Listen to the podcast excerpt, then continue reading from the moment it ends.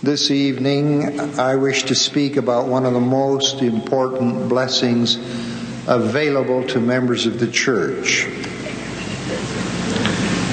They are limited to those who are worthy. I speak of patriarchal blessings.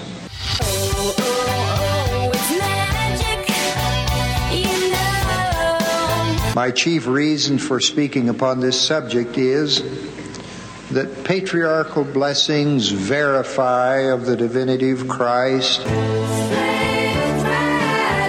and of the truthfulness of the church. These sacred blessings also strengthen the personal testimonies of those worthy persons who are the recipients of such blessings, provided those recipients live so as to merit the blessings which are pronounced therein. It's a kind of magic. It's a kind of magic. Our prophet's words help us better understand the great value of our patriarchal blessing. Sometimes we hear about people who, sensing the need for a little extra spiritual guidance, flip open the scriptures to a random page to see if something stands out. While this method may help occasionally, there is a source of personal direction from the Lord that may be more helpful than the random scripture flip. Now, just as the Lord provided a Liahona to Lehi, that same Lord provides for you and for me a rare and priceless gift. It will give direction to our lives it will point out the hazards in our journey. It will chart our course and give us safe passage to our heavenly home. The gift to which I refer is your patriarchal blessing.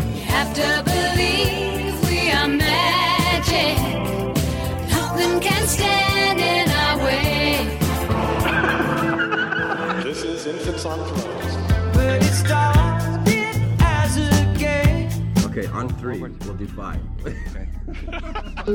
Hello, listeners. This is Glenn Ostlund, and Infants on Thrones is 10 years old. Now, some of you have been on this ride with me the entire time, and many of you haven't. Regardless, I always appreciate hearing from listeners who have changed over the years, as I've changed and this podcast has changed. We're all always growing from one thing into something else. And it's been an incredible ride. It's still going, of course, but I want to commemorate this 10 year birthday of Infants on Thrones by revisiting some of my favorite infant episodes from the past. And I'll tell you what all of this podcasting has done for me personally. It's made me very interested in mental, emotional, and yes, even spiritual health.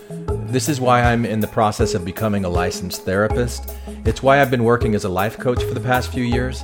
And it's why I keep making episodes for this podcast to rewire my own brain, to reshape my own confirmation biases, so that I can truly look for the good, so that I can truly put down the weapons that I use against myself, and so that I can intentionally focus on putting more peace, understanding, acceptance, joy, and playfulness into this world as much as I can.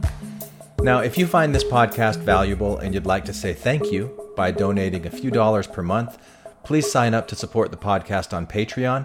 You can find details on the website, infantsonthrones.com. And if you or someone you love is struggling with severe anxiety, fear, grief, shame, chronic anger, depression, or any mental, emotional, or even spiritual challenges, and you'd like some encouragement, support, and some tools that can help, please reach out to me at infantsonthrones at gmail.com. Let's talk. I am here for you, and it won't cost you a thing. And now, how about a blast from the past with one of my favorite infant episodes from days gone by? Here you go.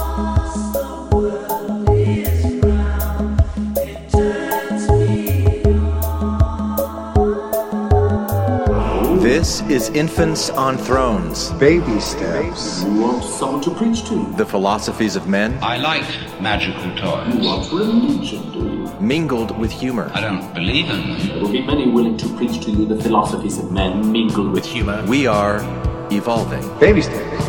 You can buy anything in this world of money.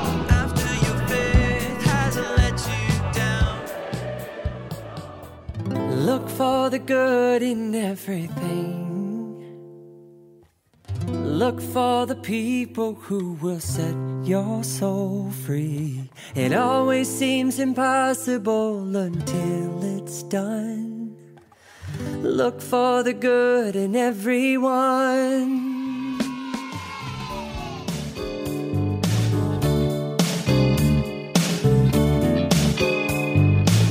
Welcome back to Infants on Thrones. I'm Glenn Ostlund from the tribe of Ephraim, and today is all about patriarchal blessings, or patriorical blessings, as we've so cleverly titled this, because sacred, formalized fortune telling is really nothing new. Nope. Have you heard me say anything before about the fingerprints of human creation? Well, this is one of them. So, in classical antiquity, or in the olden days, as I used to call it as a kid. An oracle was a person or a group of people who gave wise counsel or prophetic predictions inspired by the gods. Now, the very word oracle comes from the Latin verb orare, which means to speak. Oracles were thought to be portals through which the gods spoke directly to people, and pretty much every culture had some version of this. The Celtics had their druids, the Hindus had their Akashwanis. Tibetan Buddhists have the Nechung oracle. The African Yoruba have the Babaloos and Lionifes. I can't pronounce it. The Mayas had the Chalanis, or what was called the mouthpiece of God, and the list goes on and on. So, guess what? Mormons really aren't all that different from other religions and other religious cultures in the world. We've got our own version of oracles, and they're called patriarchs. And their primary responsibility is to pronounce blessings upon members of the church. Now, here's what Boyd K. Packer had to say about patriarchs in General Conference 2002. Then the patriarch, looking into the future, enumerates the blessings and promises, some special, others general to which the person of a proper lineage is entitled, and through his authority seals them upon him, so that, that he, they may be his forever through his faithfulness. That blessing becomes a very personal treasure. Except for members of the immediate family, we should not permit others to read our blessings, nor should we ask others to interpret it. And of course, if the patriarch looks into the future and sees something that doesn't end up happening the way that we thought that it should, well, don't worry about it because. Sometimes someone will worry because a promise made in a patriarchal blessing is not yet fulfilled. For instance, a blessing may indicate that a member will be married and they do not find a companion. That does not mean the blessing will go unfulfilled. It is well to know that things happen in the Lord's due time, not always in ours. Things of an eternal nature have no boundaries. From the premortal existence to our existence beyond the veils of death, our life is an eternal life. And then he also explains the way that a patriarch is chosen and ordained and makes reference to a guide that all stake presidents and patriarchs are supposed to read. The stake president submits a name to the quorum of the twelve apostles. Each name is carefully and prayerfully considered. Once approved, the patriarch is sustained in stake conference and then ordained. He then, with prophetic insight, will pronounce blessings upon the heads of those who come recommended by the bishop of their ward. There's a publication information and suggestions for patriarchs. It instructs the stake president and the patriarch about this sacred office. The publication was discussed for years by the First Presidency and the Quorum of the Twelve. Each time it was reviewed, it was reduced in size. One senior brother said, Brethren, we must not get between the Lord and his patriarchs. We now ask each stake president and each patriarch to reread this brief document. Read it more than once. Now, guess what? You're in for a little treat because I happen to have a copy of the most recent version of this information and suggestions for patriarchs. Do you want me to read it? Okay, number one Set the stage for an intimate, comfortable experience. Establish your priesthood authority by dressing the part, displaying pictures of the brethren and holy temples, and make reference to your own personal fasting and prayer. Number two, project a sympathetic personality. Put the person receiving the blessing in a receptive, cooperative mood by explaining that the blessing is a team effort largely based on their faithfulness and their spiritual preparation. Number three, before the blessing, build relationships of trust and learn about the person you'll be blessing and what they hope to hear from the Lord. Now, there are seven basic things that most people want to know about marriage, health, money, career, travel, education, and personal ambition. Ask questions about these topics to prepare the member and yourself for the pronouncements you will make. Number four, as you pronounce this blessing, use language that is vague enough to apply to every worthy member of the church. This will make the member feel that they are part of a common heavenly family.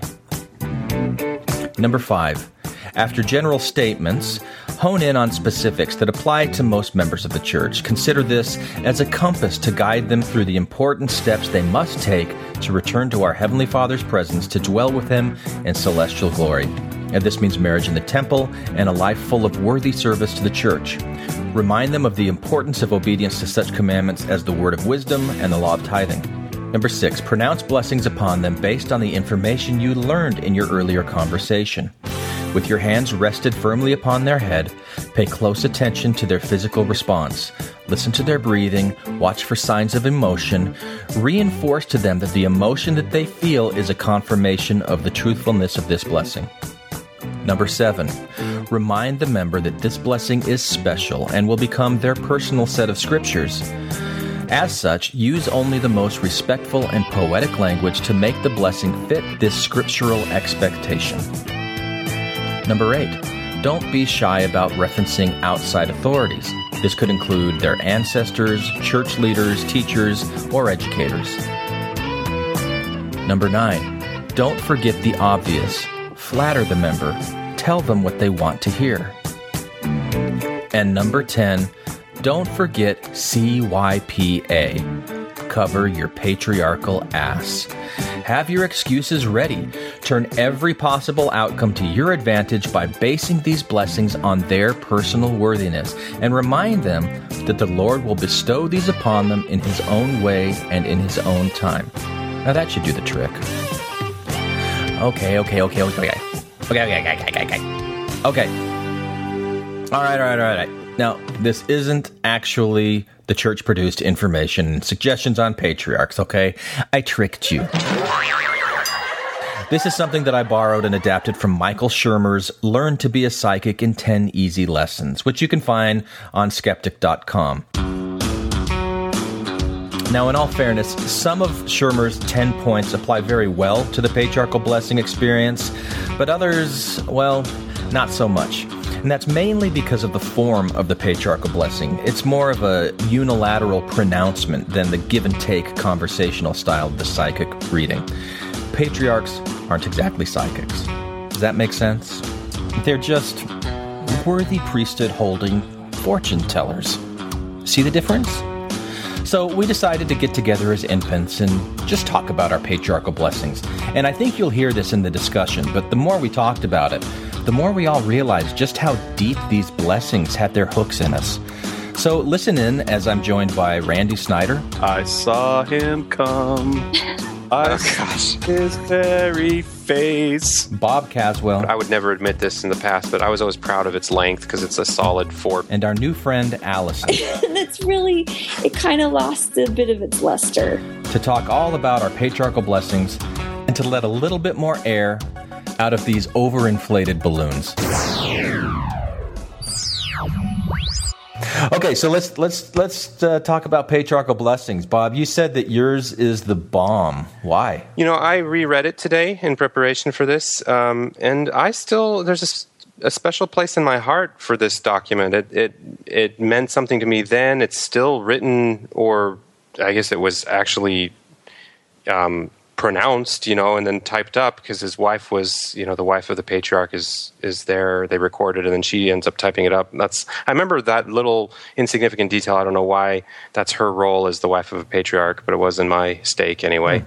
Um, but mine has all sorts of flowery language. It speaks to me directly. It's very eye centric. Um, it tells me about, you know, my future wife. It tells me about um, my life of abundance and how uh, if I exercise my agency and ask for my desires, not just my needs, uh, God understands that as well. Like some really um, personal things, at least I thought they were personal at the time, that shaped my approach to, um, I guess, how I live my life uh, up until I stopped living it, it subconsciously um, as a result of this. But, you know, how much of that can really be undone? So I, I still think it was a good thing in some ways because there's like one section in here about. Um, if you're a problem solver and you go out and, and figure things out, God will give you the little extra push as you need it, but you need to go solve your own problems first. And it, so there's like pragmatism, and I, I can't fault it that much. So that's why I really like it. How old were you when you got it? It was right before my mission. It was uh, I was just turned 19. Yeah. And and uh, where where are you and your family? Are you the oldest? No, no, I'm number four out of six. And so, like, your older siblings had all had theirs, and like, did, did Yeah, they yeah. share them with you, where you had this these built up expectations? Or? No, um, they were very selective about it. In fact, that's part of the whole lore about. Um, for me, for a long time until until I figured it out on my own, I I considered my patriarchal blessing almost on the same level as like talking about stuff that happens in the temple. Because my family and I don't know how common this is was really big into like you know don't only share it selectively and if you're inspired but don't just whip it out and read it or compare it with your roommates because that's going to diminish it and, and ruin the effect so to speak. They wouldn't say it that way. They, they always said it more eloquently but i kept it pretty close to the chest as did they. So they they shared it they shared the experience that they had getting it but it's the same way people talk to you about the temple and how you're going to love it and all this stuff but then they don't really give you that much information um, that's how i got it It's like the opposite of uh, devil stories. Like if you're told, if you tell devil stories too much, it's going to give Satan power. Uh, this is like if you if you share your patriarchal blessing too much, it loses its sacred power. Hmm. Yeah yeah it's true It's and like this secrecy thing. I really need to scan this in because it's starting to get torn apart, and I only have this one paper copy. And I was always proud. I would never admit this in the past, but I was always proud of its length because it's a solid four pages. You Wow. know, so it's, it felt like like God really had a plan for me. Um, but you know, So Maybe God was just really like long winded with you. yeah, yeah. I'm telling you though. you know what? It's, He was, smoking, he was smoking weed when he gave yours. I, I remember when I was getting ready to get mine, or I was talking to my mom about it at some point. She has my mom's the oldest of eight, and she has a brother just younger than her that left the church. So he was like the black sheep of the family. And she said that his patriarchal blessing was the most beautiful blessing of all of them, you know, that she had ever heard. And that she, so, so based on that, she developed this theory that the real beautiful ones are the ones that are at, at the most risk to leave. So I, I would have interpreted your four pager as uh, like an indication that eventually you're going to do exactly what you ended up doing. yeah, because they really needed some strong instruction and, and encouragement. Right. Uh, and that, that's that's kind of what happened in my family. Is my uh, the first one to leave the church was my older sister, and that's because she got pregnant from her her boyfriend from high school. Drove out to BYU when she was a freshman at BYU and got her pregnant there, and so uh, she had the drive of shame, and and she was shamed by my mom, uh, who later apologized and admitted that she had wouldn't let her go to church uh, when she started to show and stuff like that. Um, she got like a beautiful four pager, and then I got a one pager, and it was boring and banal and generic. Aw. it's like getting a stateside mission. It's like Which happened too. But, but but but my dad would my dad would say exactly what you're saying, Glenn. Is he said it's really clear that God tried hard to reach her. uh, You know, in her, you know, just literally like a year before Right. she got pregnant and left the church. Um, uh, you know, a son, you know, don't don't don't fret that you only got a page. You know, you didn't need as much, and that that's kind of the mentality. I kind of want to read part of this in like a general authority voice or something because it's Do you know, it. And I also have highlights in this thing. Man, this thing was like a big deal, as can be seen, I guess. Um, uh, back to the other podcast, the the Mormon, the Bob's Mormon Cred Scale. You get five points just for getting this document, and maybe that's just as reflective of how much it mattered to me. Um, I don't know if others are so dramatic in in how much this dictated their lives, but yeah, because that so, was like, the only suggestion of ours that you took. Um, I tweaked some wording on some, but that yeah, that was the only like net new question I added. That's true. Yeah. As soon as somebody brought it up, I'm like, oh yeah, that was awesome. This should totally count for something. there's there's a couple of features of patriarchal blessings that I've always found kind of funny. Um, number one is you can um, you can always spin it. Uh, so if you know, like when when we're talking to Tom about his patriarchal blessing, uh, it said he'd serve a foreign mission, and he didn't serve a foreign mission. He served stateside. Uh, but you know, you, we, we were like, well, no, but you can you can say, well, but you still haven't uh, factored in that you might go on a mission when you're old, Yeah. with your wife.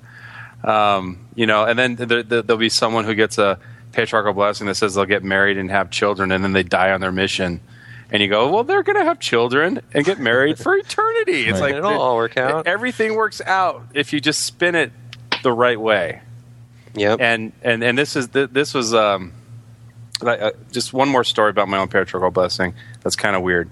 It, my mom was a piece of work. I mean, she was a believer with every fiber in her being.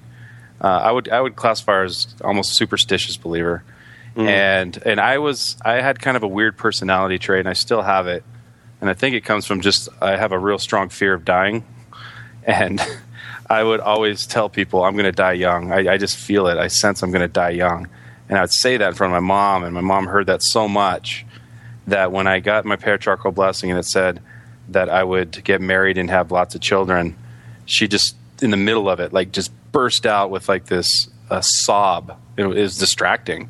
Maybe that's why my blessing was so short. and uh, and I, I asked her like, what was that about?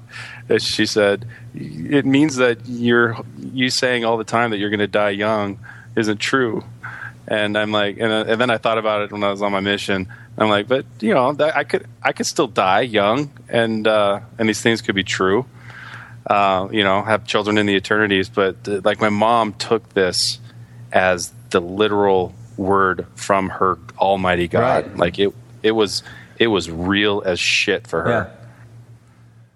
Wow. And, and, and Bob, before before you read yours, let, us hear from Allison. Like, what what was your experience? Because you you were a convert to the church, and so Yeah. you didn't grow up hearing all of the patriarchal blessing stories or the, the reverence or all of that that that Bob and Randy have talked about. What what was your first uh, introduction to the idea of a patriarchal blessing? Do you remember that? Um, yeah, I was serving in Young Women's, and I had we we'd had a we'd had our kid, our first child, um, and he, he was about two, I think, one or two.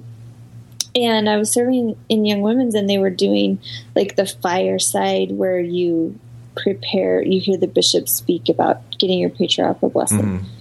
And they bring in the Um, and I- patriarch to talk to the Yeah. kids. Yeah. Yeah. And so I went to that because I was in, in Young Women's and the, the leaders went. And I was just like, well, I don't have one of these. I got to get one. Was Can that I the have first time one? you? Was that the first time you'd even heard of it? You were like, yeah, "Whoa, I what think so. this?" I think so. Yeah. I mean, I may have heard of it before, but I don't think that I, I don't think it registered or, Yeah. you know. Um, and so, so I, I went to get it and before, before the blessing and, you know, you meet with the patriarch and they kind of, they kind of chat with you a little bit. Like, well, he asked me, you know, how, how's, how's your life? What are you guys, what are you guys doing right like now? it's almost like he's trying to cold read you before he has to It give the totally oh, blessing. was. And so he he was you know, we told him, well, we're trying to sell our house and and move into a new house, but it's really hard. The market is so bad right now. You know, it's really really stressful, and so we're dealing with that. And he's like, oh yeah, what's your calling right now? Well, I I love I'm in Young Women's and I love it. I I love this calling. I love working with with the girls and the other women leaders and oh okay interesting and you have how many children oh we have one one child Oh, that's great. How old? One years old. Oh, that's wonderful, sister. Well, let's get to the blessing, you know. And, so, and then my blessing was all full of this stuff. Like you don't need to worry about temporal things because the Lord will provide for you. So don't worry about don't worry about those things. Was it conditional And that though? was- like if if you obey the commandments? Um, oh yeah, all of it's conditional. All of it's conditional. But that spoke to you know that I was stressed about our house. To me, like even even right after I got it. Well, okay. So here's what happened. He did, he did all these things. He said some other things like you will um you you have a great capacity to serve, especially with women in the church, and you you will do that, and and it will be wonderful, and you're you- you'll affect a lot of people's lives and be a leader in that way and you will have more children. And so at the time, I was incredibly moved because I was like, well, these are the things I want to hear. These, this is what I need to hear. I need to hear that I don't, I don't need to worry about, you know, our house selling. I need to hear that I am going to be a good leader and, and work with women. And I need to hear that I am going to have more kids. And so it was like, So you weren't skeptical at all. You you just not like at first. yeah. I mean, I was when he was giving me the blessing, I was sobbing the whole Yeah, time. I was just like, "Oh my god, this is so powerful! That how could he know that these are the things that I need to hear?"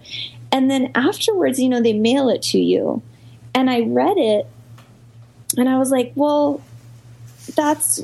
You know, it was still special to me, but I was like, but he talked to me about those things before. and it's really, it kind of lost a bit of its luster pretty quickly because I was like, well, I told him, you know, I, I told him these were my worries. And I told him I was a convert and he had talked about how he was going to be a missionary in, you know, um, in heaven. I think it was like, you're going to bring a lot of souls or through family history or something like that. Yeah. And, and that was really important to me. And, but, but then I read it and I was like, well, I told him I'm a convert. I'm the only member of my family. So of course that's what he's going to say. Yeah, well, you I'm glad you addressed. I was going to ask that specifically because I, I, I know in, in mine, and I, I've read a lot of patriarchal blessings that that they usually talk uh, if someone's born in the covenant about you know this heritage that that they're a part of and. Uh, all of the blessings that they're inheriting, and um, oh, what are what are some of the other things? What, like Randy and Bob, you've probably got this kind of language in yours that you should be grateful for your parents and ancestors going Mm. before you. Whereas with a convert, I think it would be more focused on the the, the proxy ordinances. Yeah, and there, there's another aspect of, uh, of uh, the second one I was going to bring up um, was uh, people reading something that really is pretty um, banal and really kind of like a platitude, Uh-huh. but really like they do with the scriptures, really reading way deeper into it to get more meaning out of it. Um, I, I think mine said I was going to travel the world, and I thought, wow, maybe, maybe that means I'm going to be a general authority. Yeah. you know, Good. I could just be a guy who makes enough money to travel, Yeah. and I like to travel. You know, or or it's just him saying, you know, whatever can't popped into his head. Um, and we do that with scriptures all the time. Like, there's just not, not much there, but we'll we'll sit there and dissect two verses and just ex- that's that's like a total Mormon thing to do, and and extrapolate all this meaning out of it.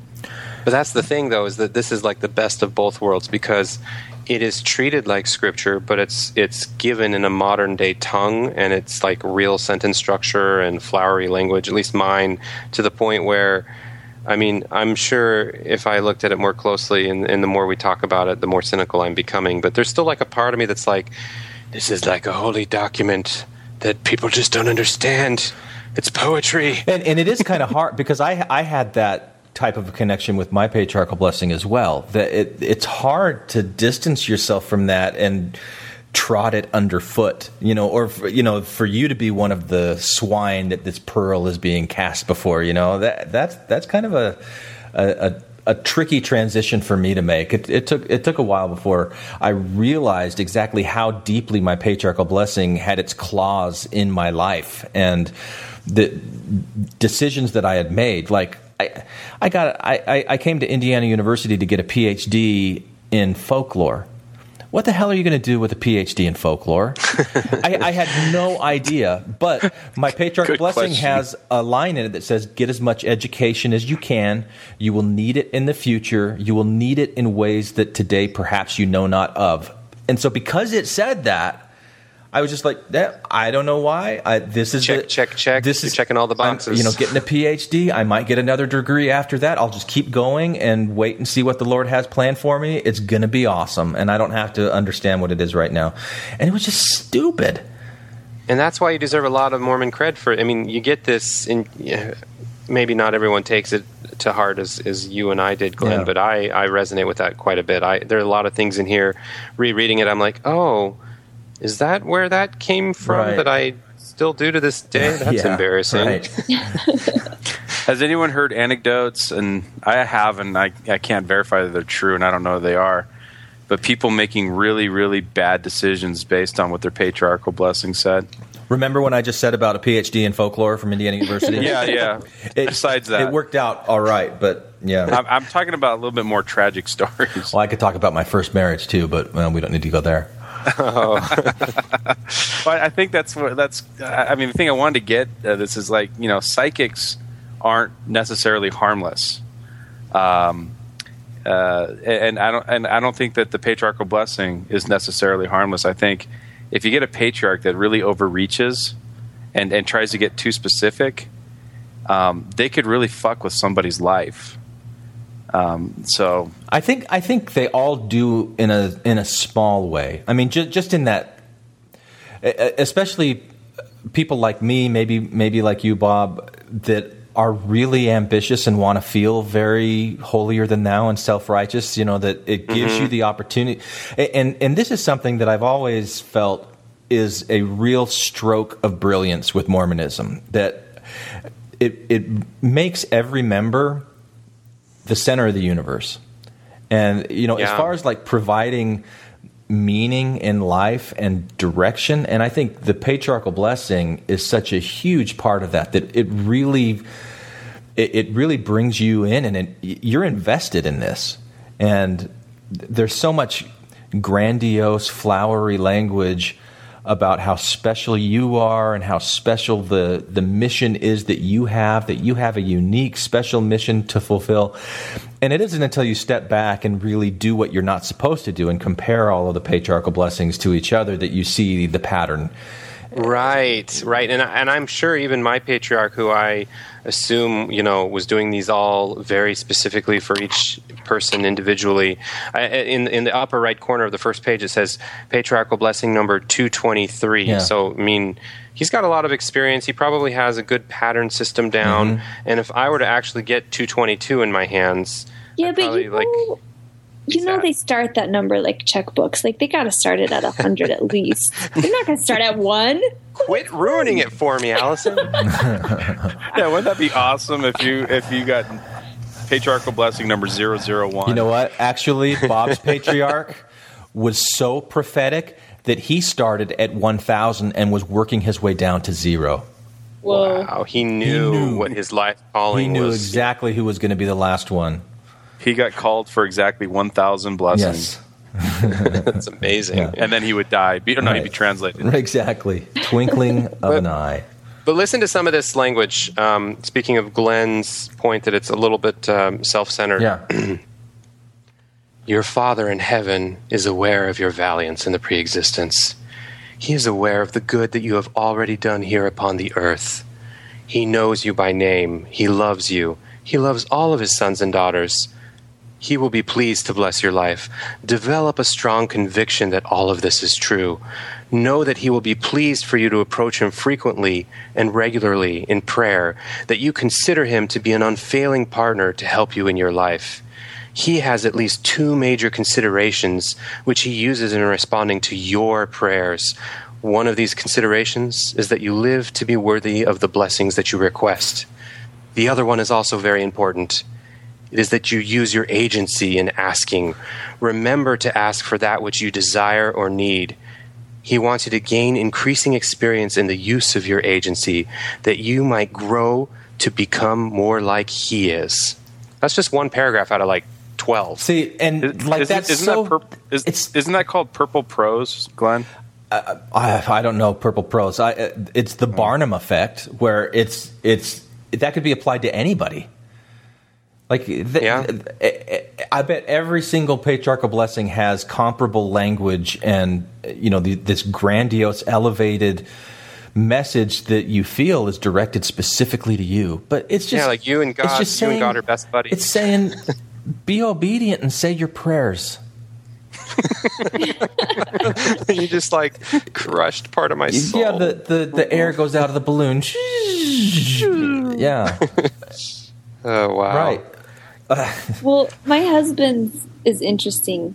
Um, he got his in the south, and it's it's not flowery, but it's like there's parts of it that are just like kind of weird. Like there's one part that says, "I I bless you that you will go to your Father in heaven on your knees and inquire of him as."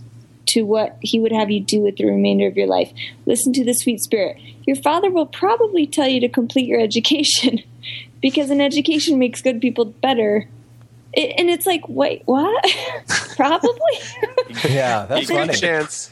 it, it'll probably make you smarter. That's that's funny. yeah, like you can just hear the accent coming out a little bit. He'll It's just different.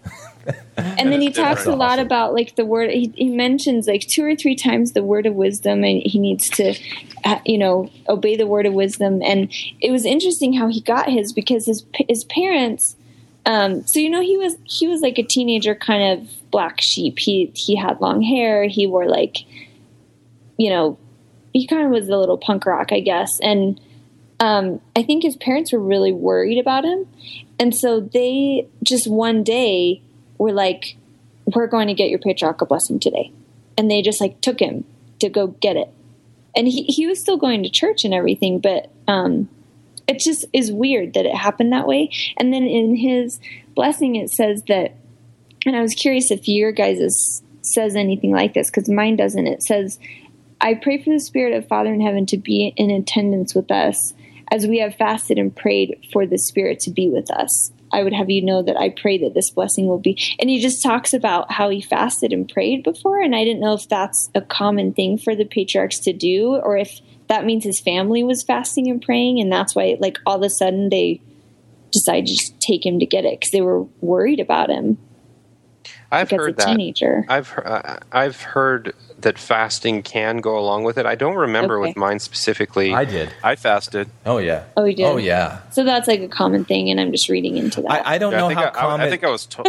I was told to. Yeah, I don't know how hmm. common it is for for that language to be in the blessing itself, but but hmm. to be surrounding it, the experience, and to, to frame it in a context, I think it's very common that Okay. that you're encouraged to to pray a lot, read your scriptures a lot, um, fast a lot, just to try and get in tune with all of these amazing blessings that are going to be poured out upon you. Yeah. And and even the patriarch will say, um, you know, I've I have fasted today or I've prayed today so that you know I'll be a, a good conduit for the Spirit. And yeah, I think that's pretty common. Okay. And then Hey, there's I- another interesting part in his that I wanted to read. It says, um, I bless you that you'll have a goal that you shall not marry out of the covenant, that you'll find the beautiful young lady, that you'll take her by the hand and she will lead you to The promised land. and she will lead your family to the celestial kingdom of our Father in heaven. You're responsible for working out your soul salvation. Nothing short of a temple marriage will do, for you must reach the celestial kingdom to be happy, and you must go this route to reach the celestial kingdom. And I just thought that that was like pretty strong language. Mine didn't. Mine doesn't say anything that strong. I don't know About getting married? about th- that um that you you must reach the celestial kingdom to be happy and you must go this route in order to reach the celestial kingdom meaning that he must marry in the covenant yeah. Yeah. Well, it, it was, he was a Southerner, so he's very practical minded. okay and uh, he's like, "Hey, I've been told this is the way to go. You got to go this way." Well, was was was your husband dating you when he got the patriarchal blessing, and that was part of the thing, part of what his parents were concerned about? he was not dating me but he was um he was he was dating another girl who was also not Mormon, Oh, okay. but we were Did the, like we had dated at the time. Yeah. did the patriarch know he was um, dating a Gentile? I I don't know The parents may have because told just him. the way that it, I Yeah. think that the I think his mom and dad must have had some conversations just because of how it was like there was no prep for him like hey do you think it's time to go get your blessing it was obviously something that he wasn't really interested in doing But it's also And- pretty pretty standard language. You know, the, I, I think everybody's patriarchal blessing says you're going to marry somebody in the temple, and whether you say that married in the temple or in the covenant or you know Yeah. something about the Yeah. blessings that that come and bringing children into the world and righteousness. Anyway, what, what did you want to Yeah, say, mine- Randy? I was going to say I just looked up purple prose and literary criticism. Thank you. Uh, no, tell me if this doesn't apply. Though. In literary criticism, purple prose is written prose that is so extravagant, extravagant, ornate, or flowery as to break the flow and draw excessive attention to itself. It employs certain rhetorical effects, such as exaggerated sentiment or pathos, in an attempt to manipulate a reader's response. Yeah, I think it does those those things, but I don't I don't think that it it distracts. I think it enhances. Right, because there's still something very on point here. It's not like I'm when I read mine. It's not like there's there's no, nothing to be said. There's still a very specific message. It just so happens that it's the same message for everyone in the blasted church, not just for me. But I I read Yeah. it as it's only for me. Yeah, but okay, well, it depends on the reader. I think it still qualifies as purple prose, but not to a true believing Mormon because that's how they've been taught that uh, truth is conveyed is with purple prose. But it, you have someone like Mark Twain read the Yeah. a patriarchal blessing, and he's going to go, "Oh God, Right. this is awful. Yeah, yeah. this is distracting." yeah that's Yeah. what like when you were reading yours bob i like lost track i couldn't Yeah. You're like this is I- pay attention to I what got it was saying I got I did not even listen to what it was saying. I got distracted by how it was conveyed. And, and, that, and that's why I was like, that's why Purple Prose came to my mind because it, it, it was really distracting. Uh, see, I thought I it was like, like- mother's milk. so, Red Hot Chili Peppers? Could be. Yeah. my uh, my closing paragraph is just a couple sentences. I think it's it, it it was like some of the most powerful stuff for me. So I'm just going to read it really fast. So and I'll, and I'll do a slightly different voice, so you're not too drawn in by that. But um, do it. Do it with a southern twang, and, and say pr- throw throw in a couple of probables. no utah accent when the time is appropriate, Robert. no, I don't think No, I it's not working. It's not. that was no. pretty good actually i thought that was better than randy's Uh, Ouch. Ouch. So, when the time is appropriate, Robert, the Lord will call you forth in the first resurrection to stand before Him with your wife to receive your eternal inheritance, which will include immortality and eternal lives. You will be privileged to go on through eternity, progressing and experiencing great joy and happiness in the presence of your loved ones who will call you blessed and in the presence of the Lord. Again, all of these things depend on your faithfulness and obedience. Live for them. Be cheerful. Be happy. Have a great and abundant life. These things I say to you in the name of Jesus Christ. Amen. Nanu nanu. Uh, your patriarch was just a long-winded um, blowhard. I mean, he he's he was like uh, he's like. Have you ever been to those sealings where the patriarch just won't shut up? You know, Yeah. because the the sealing's like ten seconds, and then the page or the sealer has to like then give like a sermon. And some patriarchs are, are, are or not some some sealers are decent uh, and and considerate, and some patriarch or se- I keep saying patriarchs. Some sealers just go on and on and pontificate and use flowery language, and and and even believers start to glaze over their eyes. Yeah. yeah, I don't know, but this this this um, message here, like it was so impactful for on me for some reason. The fact that like there's so many things to pick apart, like immortality, eternal life. Okay, everybody gets that, but I remember feeling really special about like you know somehow the way that the I'm so privileged to go through eternally go through eternity still progressing and my loved ones are surrounded me surrounding me calling me blessed all the time. And it's just I think back and I'm like why did I like this so much? It's just disturbing. But it's just the way it is. But that he just basically described what every Mormon's destiny is. Yeah. yeah. Uh, and he just took a really long time to say it. Uh, but I guess because it was s- especially for you, and and you were kind of your brain was formed in that kind of context. That like- you, you know that, that- that's yeah. why that that's that yeah, that's why you got to give yourself a pass on that.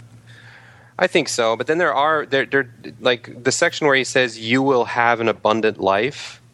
That was like, well, not everyone's going to get that right, but then it says, you know, work for it, but believe in the fact that it will come to you. Solve your problems. Be always grateful to the Lord for the good that comes to you. And I really like ate this up because I I really thought that, um, especially earlier in my twenties, like I would make it big. I could I could you know start my own company or do something in an entrepreneurial way. And I did those things, and I did okay. But I didn't.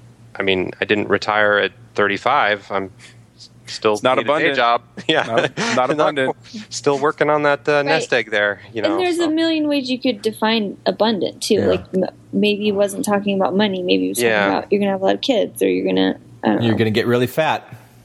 The irony being that like Yeah. I go straight for the material, you know, wealth, and then Allison is like, um, or you could have kids. Yeah, that's that doesn't seem abundant. That sounds exhausting. Or or abundant in that you have a lot of great callings and serve a lot of people.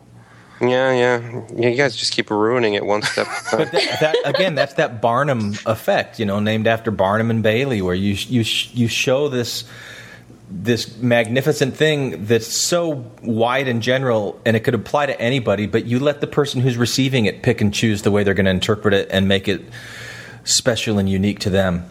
Do, do, do any of you guys have anything in your blessings that you feel is like really unique? You mean other than what I just? No, just kidding. I know it wasn't that unique. Because I, um, I, I do. I, and I don't have mine in front of me because I couldn't find it. But but I have something that says, "Get to know your brethren of the other tribes, for in due time you'll come to know them and to work with their culture." And then you Maybe go to that's Japan. the folk tale thing. Yeah, but I but like. It, is that a common thing that people are promised that they're going to work with the other tribes of Israel? I've never heard of that. I've never heard. That's a that's a pretty good one. That's as close to unique as we're going to get tonight. so. It sounds like. I think it is. yeah, but hey, Glenn, do you think that had any effect on your obsession with the Japanese being a lost tribe of Israel? Yeah, and I was so embarrassed by it too. You know, like when when um, because I, I wrote that as my master's thesis in my folklore program, but I had to appear like I wasn't a believer, and so it was this closeted hope that I had. You know, th- that even though I was approaching this as a very skeptical uh, academic. Um, that maybe this really is what I'm supposed to be doing, and maybe I'm going to stumble across something. You know, because I, I remember being in my first area on my mission. We went for a hike one day, and I, I was standing on top of this hill, and I was looking out at the, the, the town that I was serving in, and, and all these hills. There are all these little hills. And I thought, in one of these, there might be some golden plates just like there w- was in the Hill Cumorah. wow. And, you know, because the lost tribes of Israel, Jesus came and visited them. Uh, they wrote down their record, and you know the D&C says that when the lost tribes come back, they're going to bring the records that they have, and we'll add it to our scriptures. And Glenn, did you ever tell anybody about that, or did you just kind of keep that thought to yourself? oh, I kept it. I'm just I kept it curious to myself. Yeah, I, I because I would just be curious to how people would receive that. Like if they laugh at it, and then you're, but that's what Joseph Smith did. So like, why would it be funny? Yeah, you know. well, but but you didn't tell anybody about no, it. because you don't you don't want other people to know that you got your eye on the gold ring. You know that you're like, I could be the next prophet, y'all. You know, I, Yeah. I, I could I could restore I, I could restore a church like Joseph Smith restored. You know, I could bring scripture and I could translate stuff and I could real I could be really big shit, you guys.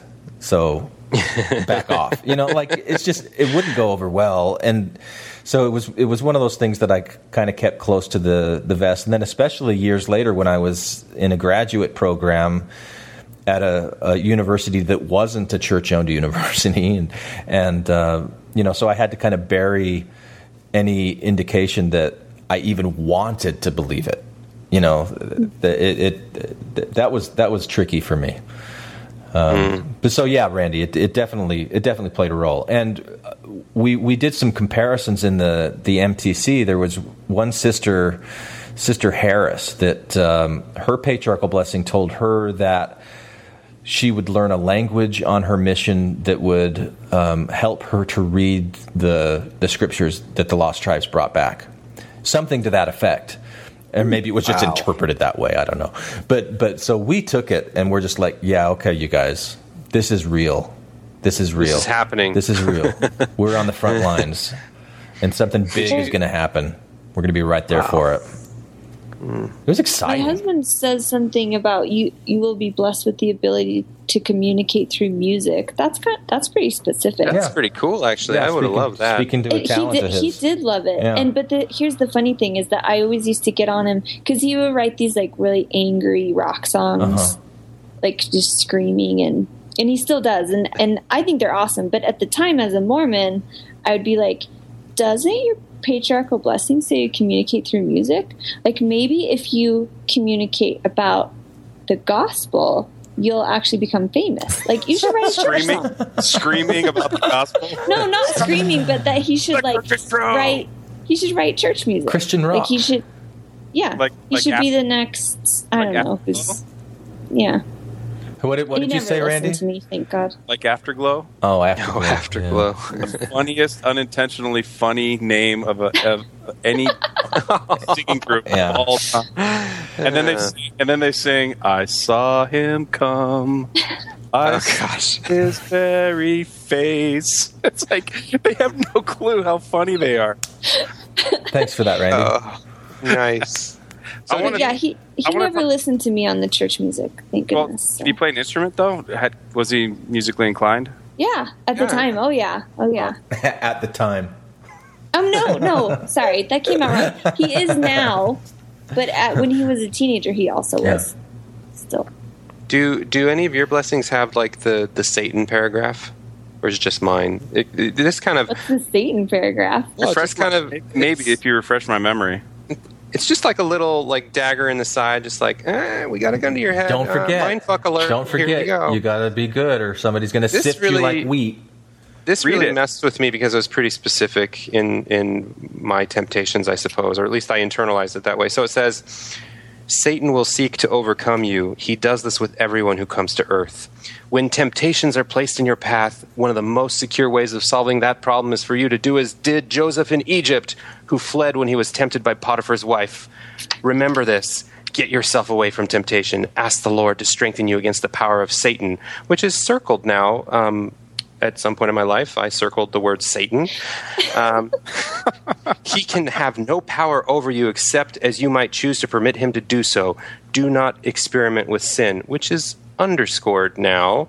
So I don't know how you guys read that, but um, that was the "don't jerk off" paragraph from my patriarchal oh, blessing. really? That's how you. I would not have taken that that way at all. He mentioned Potiphar's. It's obviously he's he's contextualizing it in a sexual way.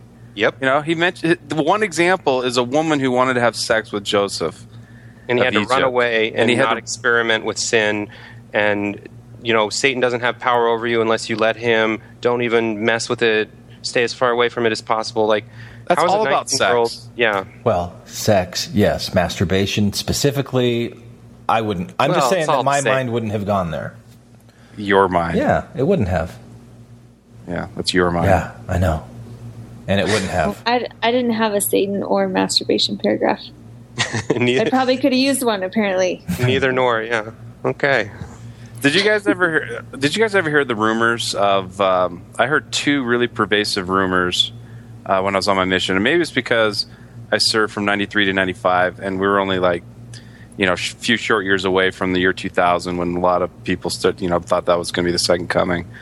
Um, but I heard rumors about mi- uh, guys getting uh, patriarchal blessings that say they're going to be called home from their mission to defend the Constitution, and the other one was you're you are going to live to see the second coming of the Lord.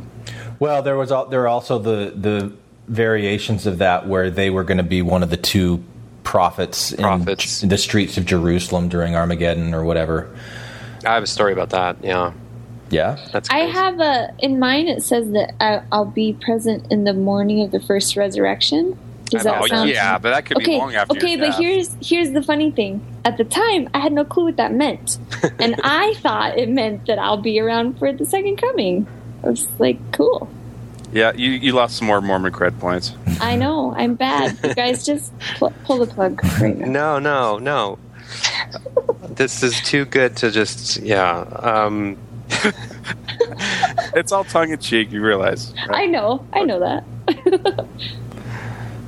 oh. So you guys heard those two? Uh, you heard the one about being called home from your mission early to defend the Constitution. Did you guys hear that one? Yeah. I um I heard the other one, the two prophets in the streets of you know when when the moon turns to blood and uh, you know half of Jerusalem gets overtaken, but then two prophets die and then get resurrected. Glenn knows what I'm talking about. But like, uh, you knew actual people who had that, or you just that was No, you heard you heard No. stories about people who knew them. It was the No, folk. so Seven degrees of, or six degrees of separation. Friend of a kind of. friend. I was I was two degrees. I have like a crazy story I should have prepared. It's in my mission journal. I'll have to dig it up. But um, I became really good friends with. Actually, I- I wonder if I should be careful with this, just because like I still respect my mission president, and he like confided in me this way. But it was just such a fascinating story because Get over yourself. 'Cause now, now you're going to realize that he lied to you. Well, of course he did. I know that. No, I, well, maybe he didn't. Maybe he was uh, tricked as well. Um, but he he used this story as a way to teach me a, a lesson that not every missionary got, and I was I felt so special about it and like promised to never repeat it. And here I am setting myself up to have to say something, right? No, all, all this is going to do is uh, other missionaries that were in your mission that heard the same story from the president will go, dude. you too? I thought I was special. So the story goes um, that the prophet at the time um, r- ran into a conundrum because uh, too many patriarchs had promised, you know, that more than two people, well, each patriarch only does it for two people, but then if you get more than one patriarch who does this, then there's more than two people who have been promised that they're going to be the two prophets, you know, arisen from uh, this the streets of Jerusalem, and this came to the attention. It, it got found out uh, as patriarchs communicated with each other, and, and all of this gets like archived in in the Great Vault of Joy or whatever it is in the mountain. and so somebody was doing their homework and and and sifting through documents. And found out that like way too many people had been promised this, and it's only supposed to be two. And like we need to pull the plug on this with the patriarchs all of a sudden. And how are we going to do it without like discrediting the whole, um, to use a business term, value proposition of what the patriarchs offer? Um, so uh, apparently, so my mission president was part of the inner circle of of the you know the team that had to dealt with had to deal with this crisis.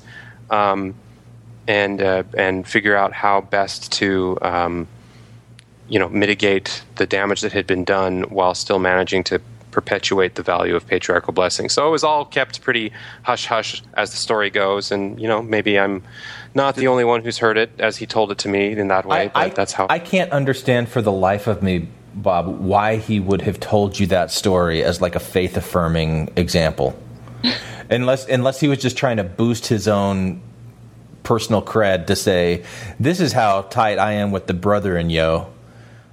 Yeah. Well, there was certainly some of that, but it was also um, he he used it as an example of how even at the higher levels, you should be aware that um, working with God is is still you know not a direct channel there's some nuances and this doesn't diminish when i heard this and we had to work through it it only strengthened my testimony because the really important things um, are still done the right way and there aren't any real big mistakes. Even the big ones teach you that god has a plan and like he fluffed it up in that way and it and i bought it at the time but i have like since reflected on it at different stages in my life as i've also gone through my disaffection is just thinking like oh man that was a clusterfuck. Yeah. but uh, you know one that was easy to you know tuck under the rug. Nobody needed to know about it i felt special at the time Yeah. now you guys are like eh of course that Oh, I'm sure that would make me feel special. if Somebody told me that. It's just all kind of, I don't know. Like you said before, when you look back on it, it's hard to look back on it with the same eyes. You're, it's just silly now. But right? but that's the that's the brilliance of, of Mormonism and you know especially modern day Mormonism and the patriarchal blessings and all these things is that they they really legitimately help you feel special. Everybody wants that. And it works pretty well as long as you color within the lines and you don't share it too much or you don't see blessing 222 before 223, which is yours. Yeah. And, you know, Do you think that? Sorry, I may be a little slow. Maybe that's why they tell everybody don't share it all the time, because then everybody would know how similar they all are. absolutely. Yeah. I, I think that's definitely one reason. Uh, it, the, it also gives you the sense that it's really, really sacred, Mm-hmm. which I, I never quite understood because, like, Joseph Smith supposedly, I mean, I guess now that I know the history better, he didn't go around telling people about the first vision, but we published that story about the first vision and proclaim it as one of the first things we talk about as missionaries, and that's supposed to be the most sacred thing ever, but we're not allowed to talk about other sacred experiences. There was always Yeah. a little cog disc there for me. I didn't quite get that. Do you think there's any any people that I mean I don't I don't think this really applied to me, but I could see uh, certain people with certain personality traits um, looking at their patriarchal blessing and seeing that okay, so it says yeah, you're gonna be wealthy, and then you got this guy that's just makes bad decision after bad decision and is just floundering to support his family. Do you think that you know some will look at that as pressure that you know because all these blessings are contingent on your righteousness? Um, I wonder if there's any kind of psychological damage done with people where their patriarchal blessing doesn't pan out and they worry it's because they're not righteous enough. My, well, I can say from mine, yeah. Um, I, uh, you know, it, it said that that when I married my wife, that as I knelt across her at the altar, uh, a a burning confirmation would would enter me that would further convince me of the truthfulness of this work, and so. Uh, you know, I got my patriarchal blessing when I was 18 years old, and I got married then. You know, I was almost 22, and uh, so it'd been about four years that this had been sitting and building up. And then, as I knelt at the altar, waiting to feel this overwhelming, powerful feeling, I didn't feel anything, and I felt really guilty about that. And I thought, okay, did we fool around too much before? getting to the temple, and maybe we should have told somebody, and we didn't tell somebody, and uh, you know, Oh, like yeah. So I, I, I thought that I, I must have done something wrong, or you know, heaven forbid, is this the wrong person? Have I picked the wrong person? And you know, we were married for 17 years, uh, but but you know, was it the wrong person? Was it? It wasn't who God expected or wanted me to, because I thought that it was. You know, it just yeah. Actually, now when I think about it, there was one thing that that was a minor uh, nag at my conscience. Is is uh, one of the things in my blessing was that you will be blessed with the ability to bear your testimony often, both publicly and privately. And and then as I you know went down my path as a Mormon, I hated going up to bear my testimony. I was uh, it was so rare for me to go up on fast and testimony meeting to bear my testimony, and then but I always had that twinge of guilt every fast Sunday because I would think about my patriarchal blessing, saying that it was my duty to do that. Yeah. And, and mine told me that I had a I special. totally forgot about that. uh, Mine told me that I had a special talent for genealogy, and to do my uh, my. Oh, that's a guilt trip. Yeah. that's the worst guilt trip That's in a- Mormonism. Yeah, That's more than a guilt. That's a shit sandwich. it is. Oh, I think mine said that too. Yeah, and and I hated doing that. And and I had a cousin who was awesome at it. And you know, so like anytime I would go and and, and do something in the archives, I couldn't find anything that hadn't already been found or taken care of. And so I just ignored that part. But I thought, what what is this latent talent that I haven't discovered yet? And I don't know. Someday I'll I'll do it. But yeah. wow. Well, I th- so I threw mine away Yeah. because I was angry, and and I just didn't want anything you know that had to do with the church. And but I remember thinking when I threw it away, like it was hard. Like what if, what if it's true? Like mm-hmm. what if it's true? And then what does that mean? That I'm just throwing this out. And I think that that kind of speaks to the whole the whole experience in that little, you know, however many three page three page little blessing. Like, if these things are true, how awesome could it be? But do you really want to buy into it? I don't know. It's just yeah, and how and it's conflicted. And and how big of a shit are you for rejecting something so special that came directly from God? Yeah. You know that, that in this moment of weakness or whatever, you throw it out and and you end up forever uh, missing out on these blessings that God had stored for you. And but that Yeah, that I- whole mentality is built into the the way that they're presented to us and the language that's in there. That all these things are Oh, yeah. contingent upon your faithfulness and. Uh, I think it'd be cool if you could do like a um like a some sort of anti patriarchal blessing or like um not anti as in like negative but like opposite. So like if you you predict everything that did happen to you in the past, and that's all wrong too. no no like if you fo- if you follow what you think you should do as opposed to you know holding to the iron rod or, or staying with the church. Like if you just do what you think you should do if that means leave the church you leave the church then you know you're not going to know that this is that this stuff is going to happen. You're not going to know if you're going to be blessed. And nobody's going to pretend that you're going to know those things but here's what you will have. Like here, here's what you will know. But you can't do that because you don't know. But But you could don't know. know. i don't know if i'm making sense You are actually. I think there's there's enough that you could uh, dance around it, and it, it'd almost be like a sweet irony because you'd still be saying not that much, but it would be a lot better for the person on the receiving end than the than the other version of the not that much. i think it would be more i think it would be more um it would be special to hear that like you could you could have that confidence just in yourself of like listening to what what you know you need to do in your heart and that you're going to be okay Exactly. I like it. It's sweet. Okay. Hey, so can I? I, I know we're pretty much done, but I, I just tired. found this. I just found this one little passage in my, my missionary journal, which I think is hilarious because it's it. I actually wrote it down. This story and the way I wrote it is just so funny. Um, it's just like a few sentences. So um, I was feeling so special because you know the, my mission president and the mission president's wife took me out to dinner for my 21st birthday. Like that's what they did that night. So this is how I wrote it.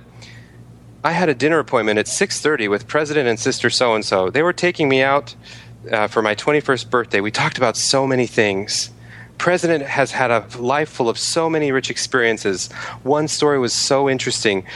Seven people came to him with their patriarchal blessings that said that each of them would be one of the two prophets in the last days. President turned the question over to President Howard W. Hunter, and President Hunter only said three words Those damn patriarchs. Whoa. What an interesting story. It's not one everyone should know. I have been told to keep it to myself. You're so special, Bob. You get all these special Were, things. were you AP? that's awesome No, I wasn't, but I was um, Why were they taking was- you out for dinner?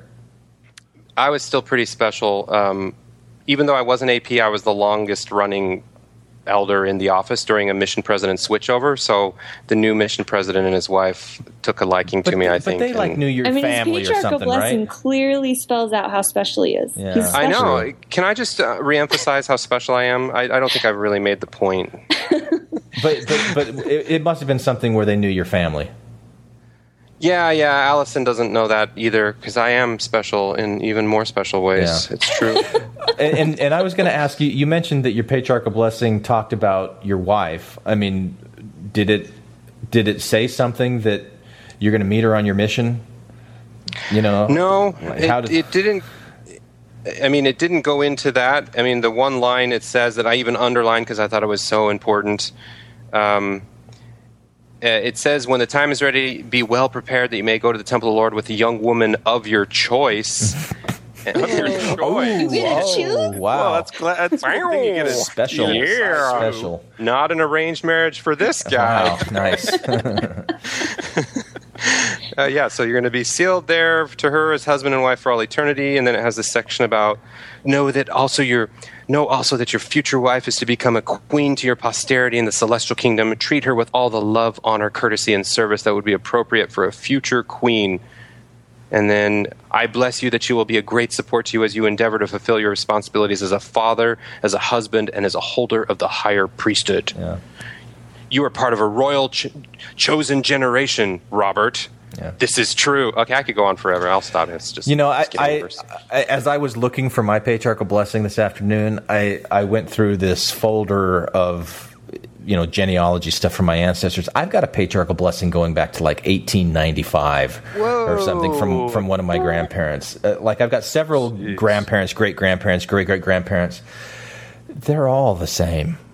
You know, I, like it, it, it hasn't changed all that much, um, and it was just it bored me. Like reading through these things bored me, and and one, I because I didn't know most of these people, but like one of my grand grandmothers, uh, I, I knew her life very well, and the things that it said to her when she was 16 years old was so not what her life became. Like they talked about her being this sunshine personality. She was cranky. well, she was following the spirit then. Apparently, right? I don't know. You know, it, but it, it it said things that you know. In, in retrospect, you can go back and you go, "Oh no, she didn't live to do this. No, she didn't do that." And just, yeah, it's weird. It's weird. That's got to be hard. Like, I wonder if you could talk to somebody who's like older, you know, a much older generation, to look back on their patriarchal blessing and and be like, you know, even if it was a believing member, to ask them, what do you think about that now? You know, if these things have not come to fruition, what does that mean? Well, I think we've we've kind of covered that. That the things that Well, but they- we're ex-Mormon, like we don't believe anymore, and so we obviously were not faithful. No, but I you mean, know, so like, but I mean, the believer will the say, spinning of yeah, it. they'll spin it and they'll say in the pre in the in the millennium this will happen. oh, yeah, I We'll, we'll be able to raise Yeah. those kids in the millennium. We, we've got a whole eternity to live and to see these blessings fulfilled. There- There's yeah, that's true. th- there's all, all kinds of ways to maintain faith. You you brought this up early in the conversation, Randy, about the uh, the banal things that we take to, to mean something significant and grand. And I, I'll I'll have to I'll have to dig mine up. I've got to find it somewhere. But there's some some line that's really straightforward. It says something like, "Pay attention to the to the prophets and church leaders. Uh, listen to what they say. Read their words. Therein, you will hear the voice of the Lord to the children of men." Okay, pretty straightforward. If you listen to them, you'll hear what the Lord's saying to the children of men. Yeah. But like I twisted that around to be like, wait a minute, are they is that saying that I'm going to be the conduit through which the Lord communicates his message to the children of men? Therein you will be the voice of the Lord to the children of men. Oh no, no, hear the voice of the Lord. So I'm like hearing the voice of the Lord that I give to the children of men. Like that that that was just a measure of my own ego and ambition and like But it's it's still you still exhibited that Mormon trait of extrapolating yeah meaning out of something that is so common. You know, you you could substitute whether it comes from the voice of my servants or the Lord. It is the same, Yeah. and it was just a more flowery way of saying it. And you just like dissected it and and then uh, How can I make- extrapolated? how, how can I And make how can I this make this about validate me and and my specialness even more? You know? Yeah, like, have you guys read Under the Banner of Heaven? Oh yeah. Yeah. yeah. So, podcast. not saying that Glenn's crazy, but like if you were Yeah. a little, if you were crazy, you could easily see how that kind of thing. Yeah. If you if you see it that way, and you then you could think that like God is talking to you and telling you things. It's kind of scary. Well, it's it was funny uh, you know, because one of the first podcasts I did back in Mormon Expression was interviewing Cabo, this guy that I baptized on my mission, and you know, so I, I'm sitting down from him across from him in person because I was living in Japan at the time, and uh, we hadn't really seen each other much in you know 18 almost 20 years and the way that he remembered me as a missionary and like the tactics that I used that now I'm disaffected and so I can see these as manipulation tactics I was so full of conviction and he talked about how creepy it was. He kind of laughed hmm. about it, like he could see what I was doing. You know, like if you pray, you will feel the Holy Ghost. And he's like, Nah, I don't really want to. No, you will feel it. You will. You'll feel it. And then, okay, he did it. And then afterwards, you know, like he opens his eyes and I've got tears streaming down my face. And I'm like, Did you feel it? It was here. did you feel it? And he's like, No, not really. Like, no, no, no, no. You got to try it again. You got to do it again. Because I was so convinced that I, I would have the power of the Lord if I was just faithful enough that He'd be able to work through me that way. And oh, man.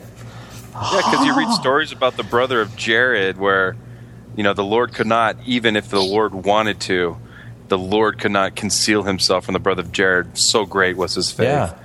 Uh, and then you hear Jesus saying, "It just takes the all it takes is a tiny amount of Right. faith of the size of a mustard seed, and you can move a mountain." That's such a funny And- story. And, and you're just sitting there, just trying to experiment with Right. all of your sincerity of heart, and the guy goes, "Nah." I forgot. I forgot that part of the brother Jared story because Jesus is like, "Hang on a second. Did you just see something? Come take my hand. Hold it. Hang on a second. Hey, man, you, saw my finger? You, you saw that? Dude, nobody sees that. Holy shit!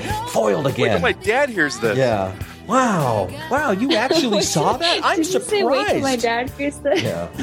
Uh, all right. Have to believe So, so you know, Allison, do you want to? Do you want I to? think can stand in our way.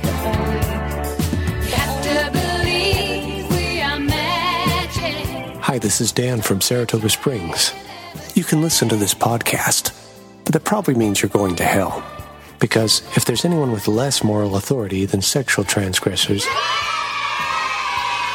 it's the goddamn heretics. You can comment on this episode on the website, infantsonthrones.com. And if you really like what you hear, give the Quorum a five star rating and write a short review on iTunes. I did.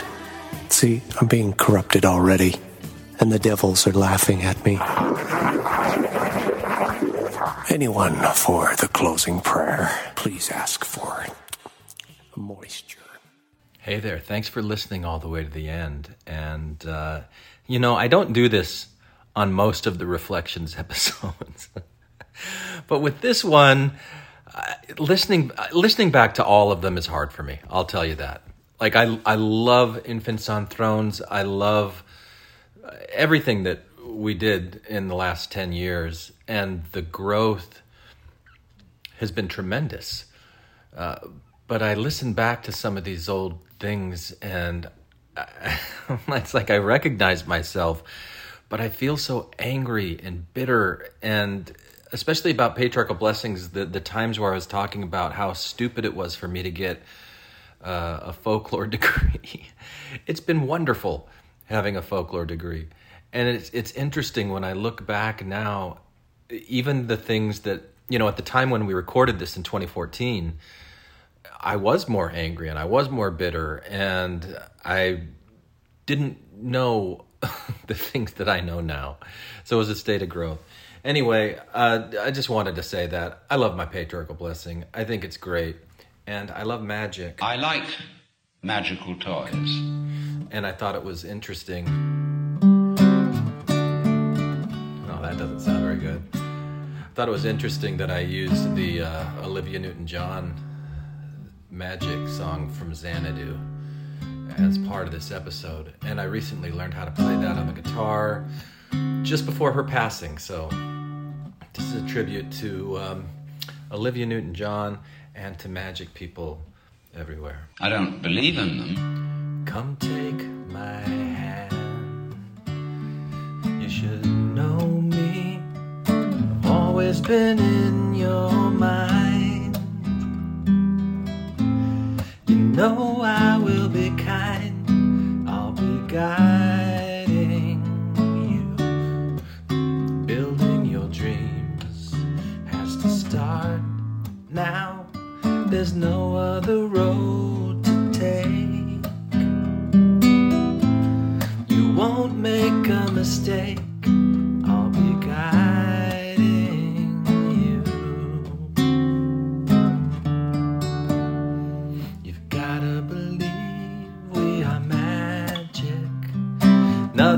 Stand in our way. Gotta believe we're magic. Don't let your aim ever stray. And if all your hopes survive, destiny will